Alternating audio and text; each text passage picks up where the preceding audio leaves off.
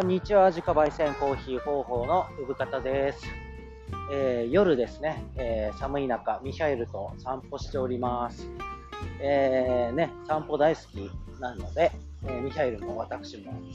え夜だろうと散歩しますけども、ちょっと帰ってくるのがね、え遅かったので、夜になってしまいましたけども、まあ寒くて、もう氷点下だと思います。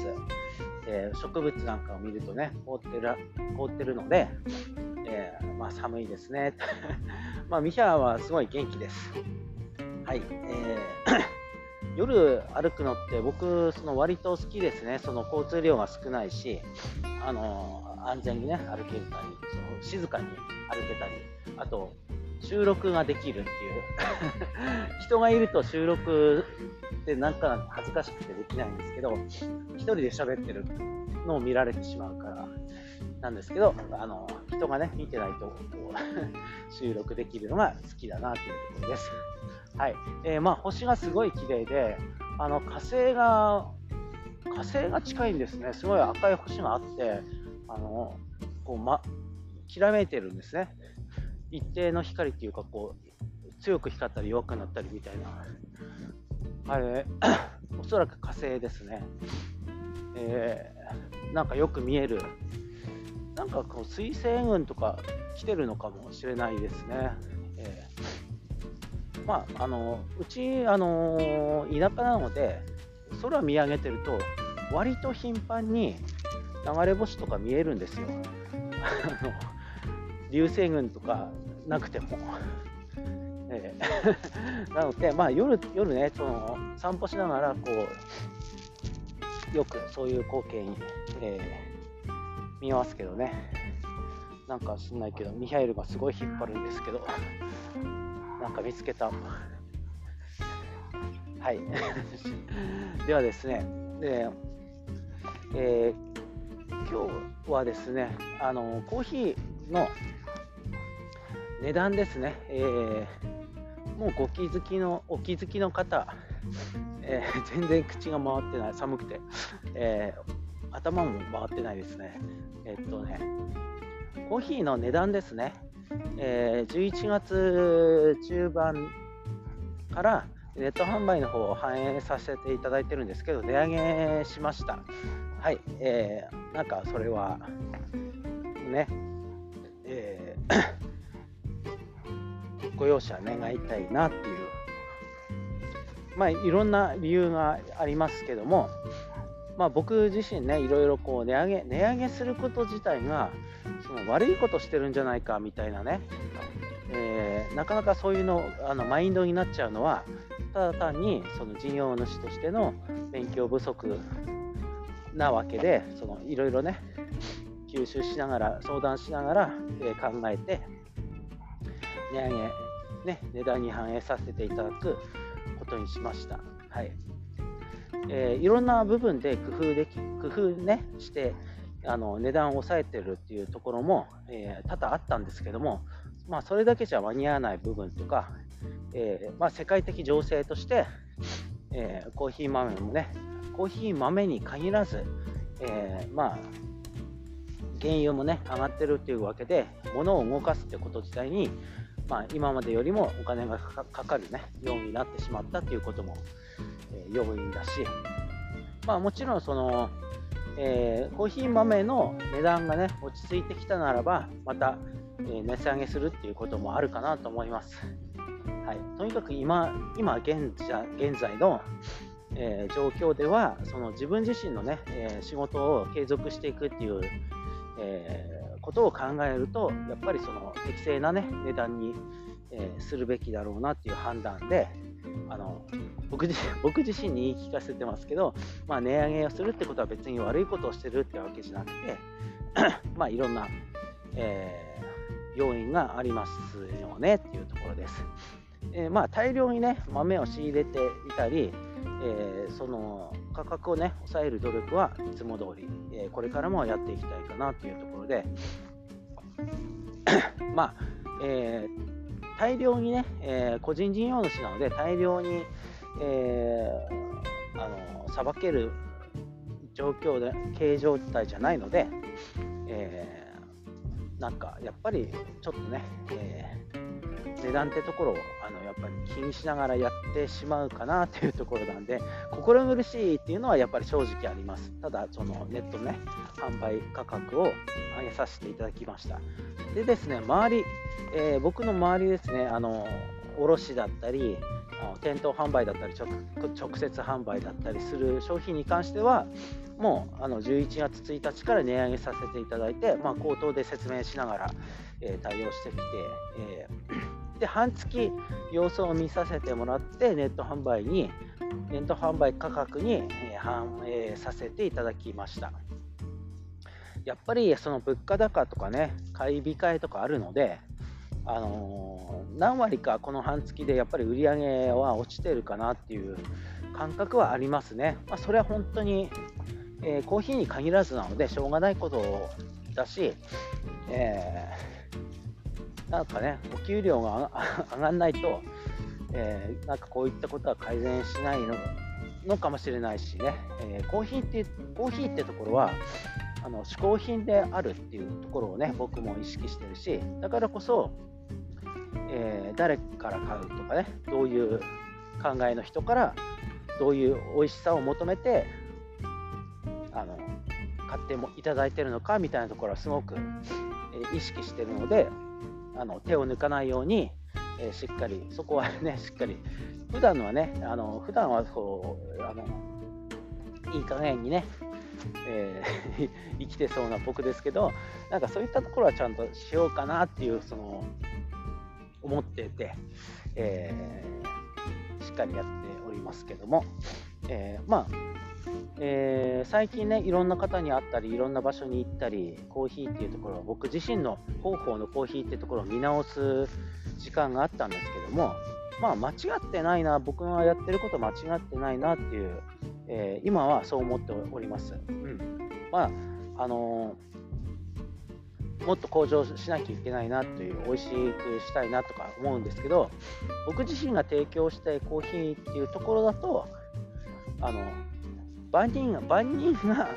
えー、美味しいねっていうところはもう万人が味ね好みが違うのでそれは無理なんですけど僕自身せめて僕自身が美味しいなと思えるようなコーヒーを、まあ、僕自身のこの考え方でねえー、進めていくのは別あのまだ全然間違ってないなと思えたので、え、まあ、しっかりやっていきたいなと思っている所存です。はい。えー、だからね、本当に商品一つ一つ売るって、あの本当に大変だし、あの尊い行為だなって思います、本当に。えー、だから買ってもらう方も作る方も、えー、すごくなんか真剣勝負だし心がこもってるんですね。うん、でこの間ですねちょっとあの和菓子を全然別の話ですけど和菓子をね買おうと思ってあの並んでたんですよ。あの外のお店だったんですけどね。でちょっと和菓子が美味しそうだなと思って買おうかなと思って。23人並んでたんで僕も並んで買おうかなと思ってたらまあちょっとあのおばさま高齢のおばさまが、えー、僕の前にわっと割り込んで、まあ、すごい全然並ぶ並ぶ気なんかありません。なんか並ぶななんで並んでんの？みたいな感じの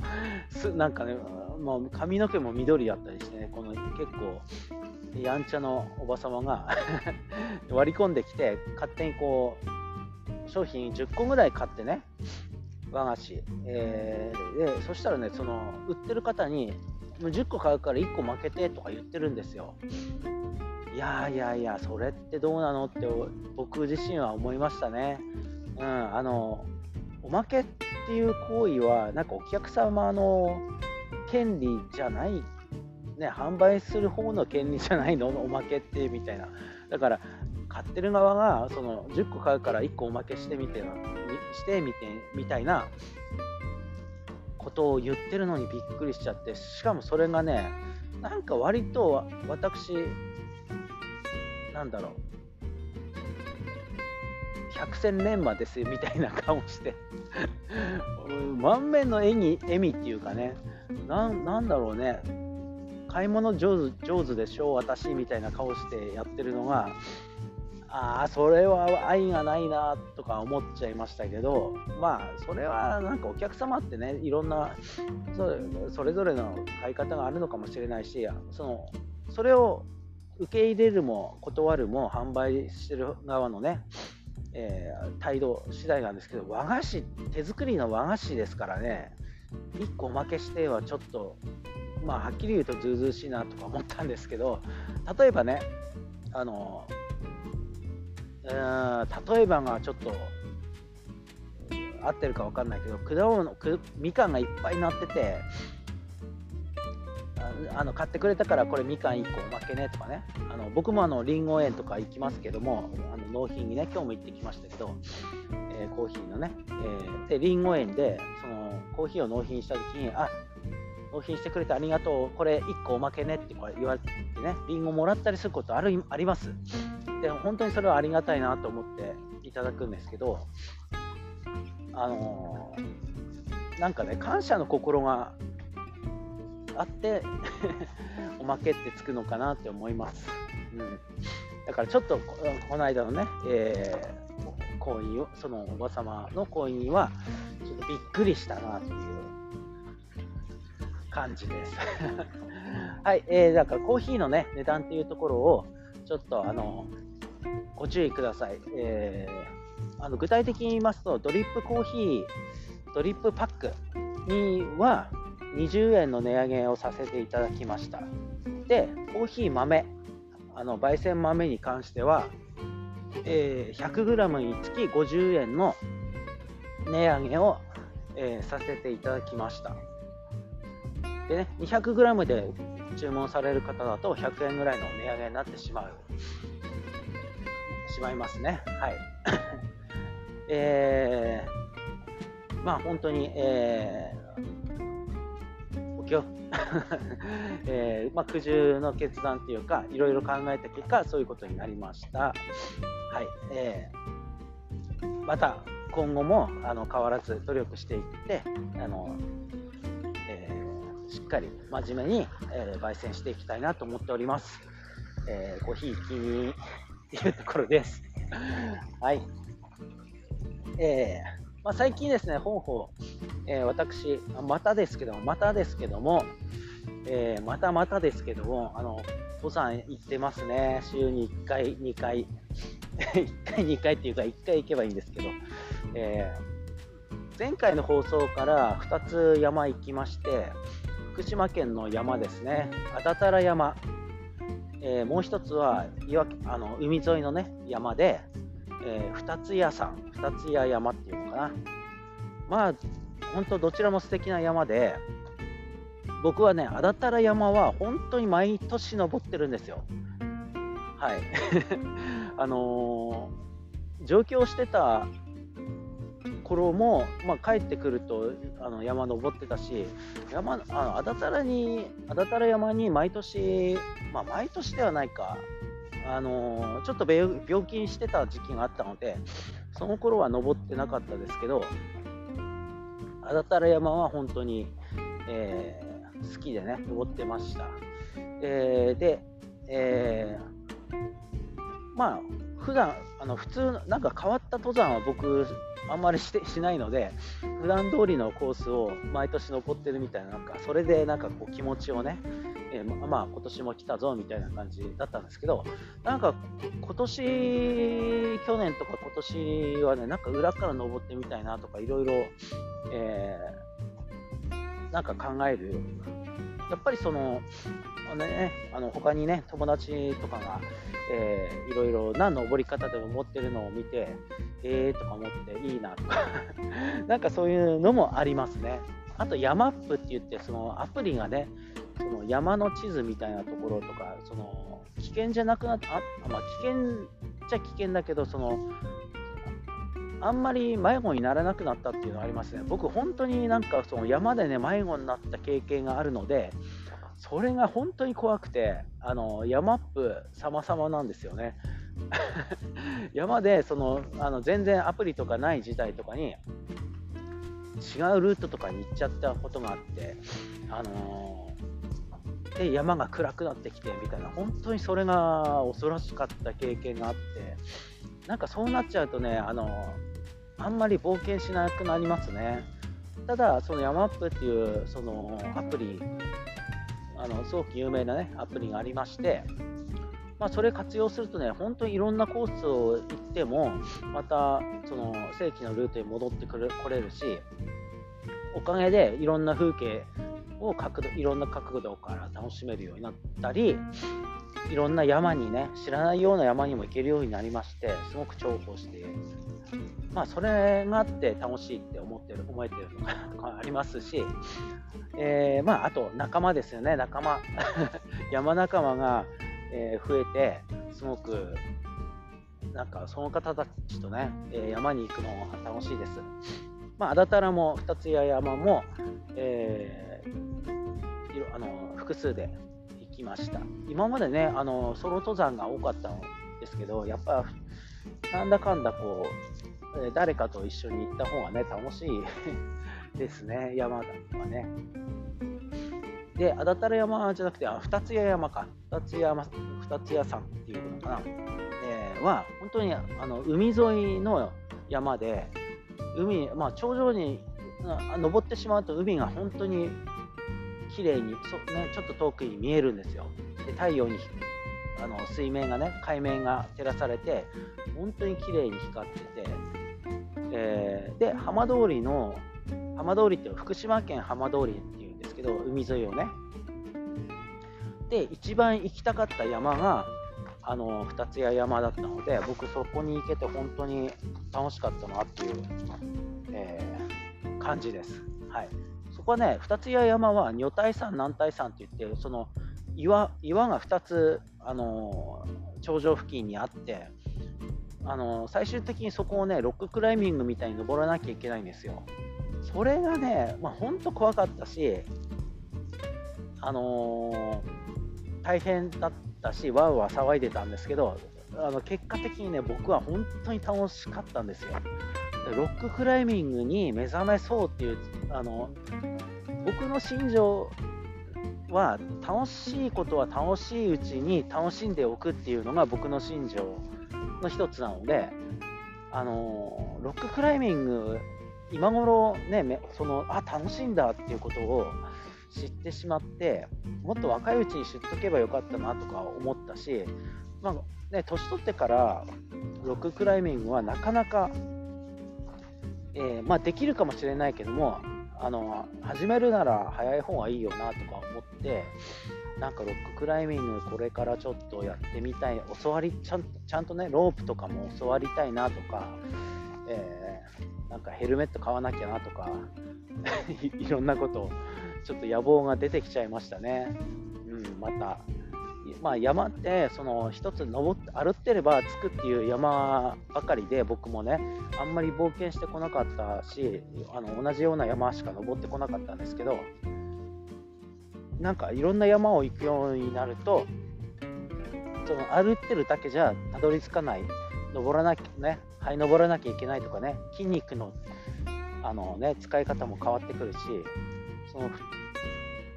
やっぱロッククライミングみたいなことをやった次の日は背中の方にね筋肉がちょっとあのピリなんかプルプルしててあの筋肉痛みたいなことになってたのでなんかこの全身運動で山を登るっていうのはすごくいいなっていうありましたね。もちろん山は登ったりあの、ね、下ったりするっていうこと以外になんか景色だったり空気だったりこう体でね感じるっていうのがまたえー、醍醐味なんでそういうのが好きで季節感も感じるしあとなんだろう過去とか未来とかあんまり考えないんですよ。もう登ってる時って目の前のまあジャストナウっていう感じで目の前の えー、道をどうやって歩こうかとかねなんか次の一歩どこに下ろそうかみたいななんか今のことしかあんまり考えないんですよね。なんか山って登ってる人ってすごくロマンチストでノスタルジーとか持って、え、なんかね 過去の辛い思い出を払拭するとかね。なんか今現在の辛い出来事をなんかこう力に上ってるとか思われがちかもしれないし、え、まあそういう人もいるのかもしれないけど僕自身は全然そういうことなくて過去も未来もなくて全然今の今楽しむために登ってるっていうのは山なんですねだからすごく季節っていうところとか天気っていうところに左右されるし、うん、なんかそれがいいなっていうところですね。うんえー、なんか元気なうちに なんか元気なうちに登ってこうっていうなんかね、えー、言い方変ですけどもあのー、なんかその本当に20代とかのまあ下手したら10代とかのうちになんか山やれることやっときゃよかったなとか山に関してね思いました。うん、な何まあ10代とか20代ってそれ以外のなんか楽しいこともねいっぱいあるから、えー、まあそうならなかったんでしょうけども、えー、なんかね今になってみると、えー、なんか若いうちにやっときゃよかったなみたいなことっていっぱいありますね。うん、やれなかったこと。ただなんか僕はその楽しいことを楽しめるうちに楽しんでおくっていうね、えー、なんかいつからかなんかそういうマインドになってるので、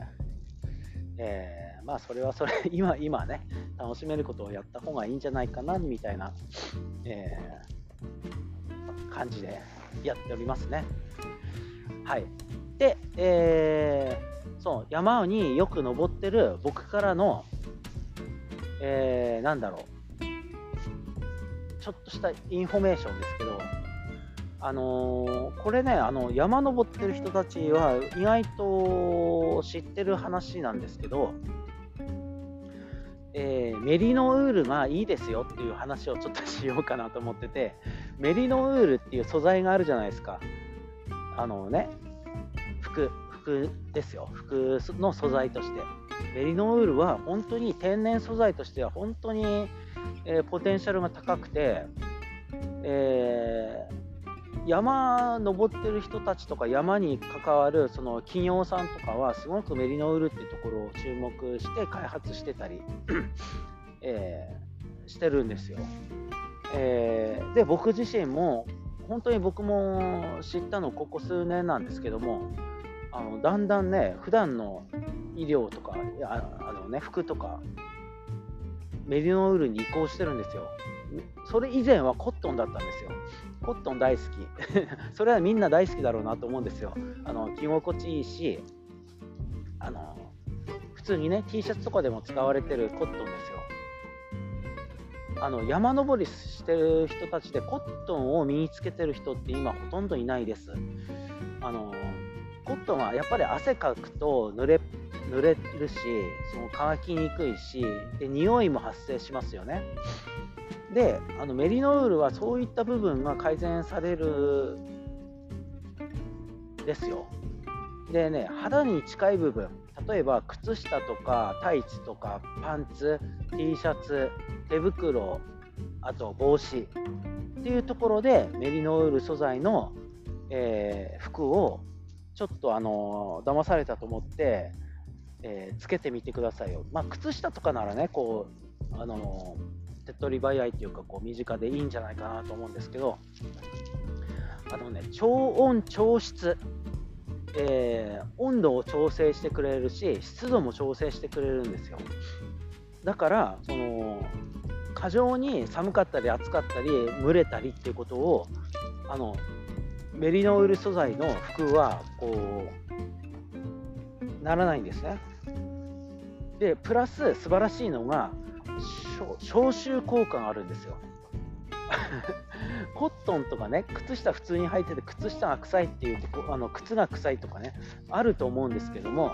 あの例えば T シャツが臭くなるとかねあの寝起き寝起きのパジャマが臭いとかあるじゃないですか。えー、まあ、帽子かぶってたら頭の匂いがついてるとかねメリノール素材のそういったものだと消臭がすごくてあの3日ぐらい分かんないですねなので山の人たちがつけてるんですよで、超温調湿でしょ？その、温度をね、寒い時は暖かくなるし、暑い時はちょっと冷感も感じるんですよ。で、汗も適度にあの蒸発、えー、してくれるし、あの調湿あの、ちょうどいい具合に湿度も保ってくれるんで、えー、素晴らしい。あの天然素材としてはすごい、えー、すごいねって 言われてて、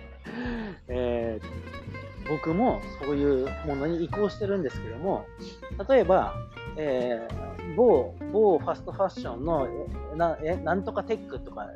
H テックとかあるじゃないですか、こう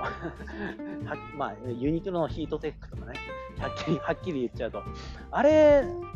でなんか肌がカサカサになってしまうような過剰に過剰な感じ？僕それなんですよ。なんですけどメリノールのあの T シャツとか長袖とかにして肌に近い部分でメリノール使って今ね知るんですけど山以外でもそういう風にしてるんですけどまあめちゃくちゃ調子が肌もね調子があの良くてあのおすすめなんですね。ただ、あんまり僕がね、そのメリノウールのことを言うとあのあ、んまり知らないっていう人が多かったので、ちょっとここで話そうかなと思って、あの本当に、えー、割と知られた話だったので、言うまでもないかなと思っていたんですけど、意外と知らない人がいたので、たまあそうですよね、山登りとか、しない人にとってはあんまりふ普段ねどういった素材の服を着てるかっていうなんか普通にねあの気に入った服を着てるのかなとか、えー、シャツとかね、えー、ビジネス的な服の時に肌に近い部分でちょっとねメリノウールに変えてみるだけでかなりあの体感的にその快適具合が上がりますよ。あの別に運動しないっていう方であってもあのちょっとね試しにやってみてくださいって感じですかね。あんまりちょっとあの喋り方が上手くなくてこの良さが伝わってないかもしれないですけどまあとにかくあの暑すぎず寒すぎず、えー、湿度も不快じゃなくえー、しかも消臭してくれる。消臭に関してはあの3日ぐらいって言われてて3日ぐらい着替えなくていいっていうわけじゃなくてあの登山とか行くと天泊っていうテント泊だよね。山の上でね。テント泊とかする人たちが別にお風呂入れないじゃないですか。ね。そういう人たちがその荷物を減らしその着替えをね持っていくときにコットンとか持ってかなくてもメリノールでこう消臭効果があるし別にあの濡れても汗で濡れてもあのなんだろうその過剰に、えー、速乾性があるわけじゃなくてちょうどいい感じなんですね。あまり早く乾いてしまうと気化熱とかね、えー、汗が蒸発するときに熱を奪ってしまう行為とか、えーあったりさ、体が冷えすぎてしまうんですね。なんかちょうどいいのがメリノールで、まあ羊の毛なんですけども、羊って匂わないらしいんですね。ただ羊を毛を買ってしまうと意外と羊はやっぱり動物なので匂いはするらしいんですけど、あの毛に守られてるから、あのいい具合なんでしょうね。はい。ちょっとこれ、あの、なんだ、反応があったらまたしっかり話したいなと思うんですけど、今、本当に外で寒くて、頭も回らないし、えー、ろれつも回ってないので、うまく喋れてないですけど、えー、ちょっと普段の、えー、下着とか、肌に近い部分でメリノウールっていうところを、えー、試してみてはいかがでしょうかっていうところですね。はい、え今日はこまでです。ではでは。